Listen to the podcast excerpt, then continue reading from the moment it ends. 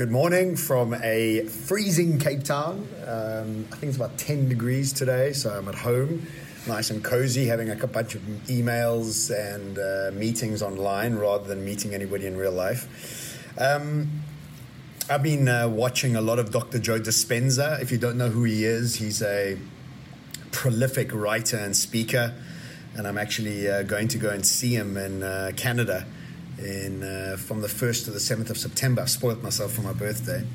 I wanted to chat today about this idea and concept of us wanting to create our reality. And a lot of us sit in this sort of keenness to want to create the reality that we want, but we somehow can't. And it's always been something that I've been so excited about looking into and really practicing. How do we go about creating the reality we actually want? And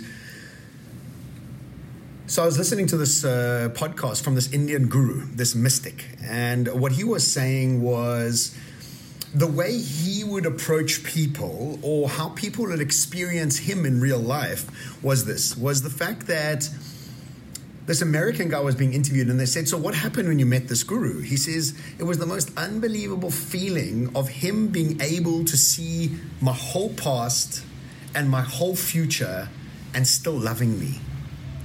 And I just thought that was such a deep, amazing way to explain how somebody can accept you wholeheartedly for who you are.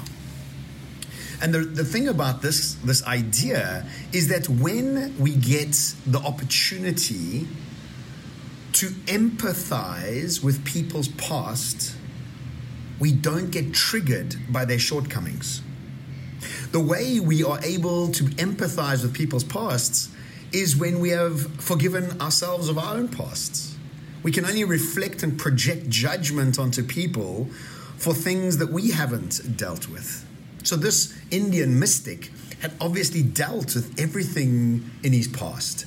And when he saw somebody, he accepted them 100% without being triggered with their moods and temperaments and personality traits that we often don't accept in other people. The next thing he said was, he saw my future, a brighter, bigger future than I could see of myself. And I've been noticing this with the people I've been working with around me, around my brand. I have about 8 or 9 people around that do everything from copywriting to digital to organization, trips, research, and a whole bunch of different things.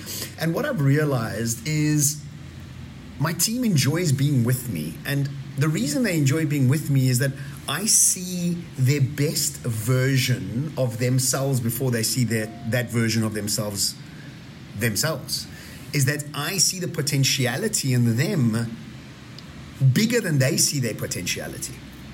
And the reason I'm able to do that is because I see the bigger potentiality in myself. And if I'm able to see the bigger potentiality in myself, I'm then able to project that onto people. And then people say that, "Geez, John, it's so inspiring to be with you." But actually what inspiring to be with you just means is that I accept where you come from, because I accept myself. I am so excited for your future. Can you not see all the potentiality you have?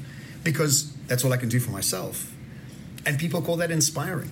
People call that enthusiastic. People call that inspirito, inspired, with spirit. And so when we are able to forgive ourselves and project that forgiveness onto other people, when we are able to see the best versions of ourselves and project that onto other people, we start living in the future. We don't start living based on the memories of the past.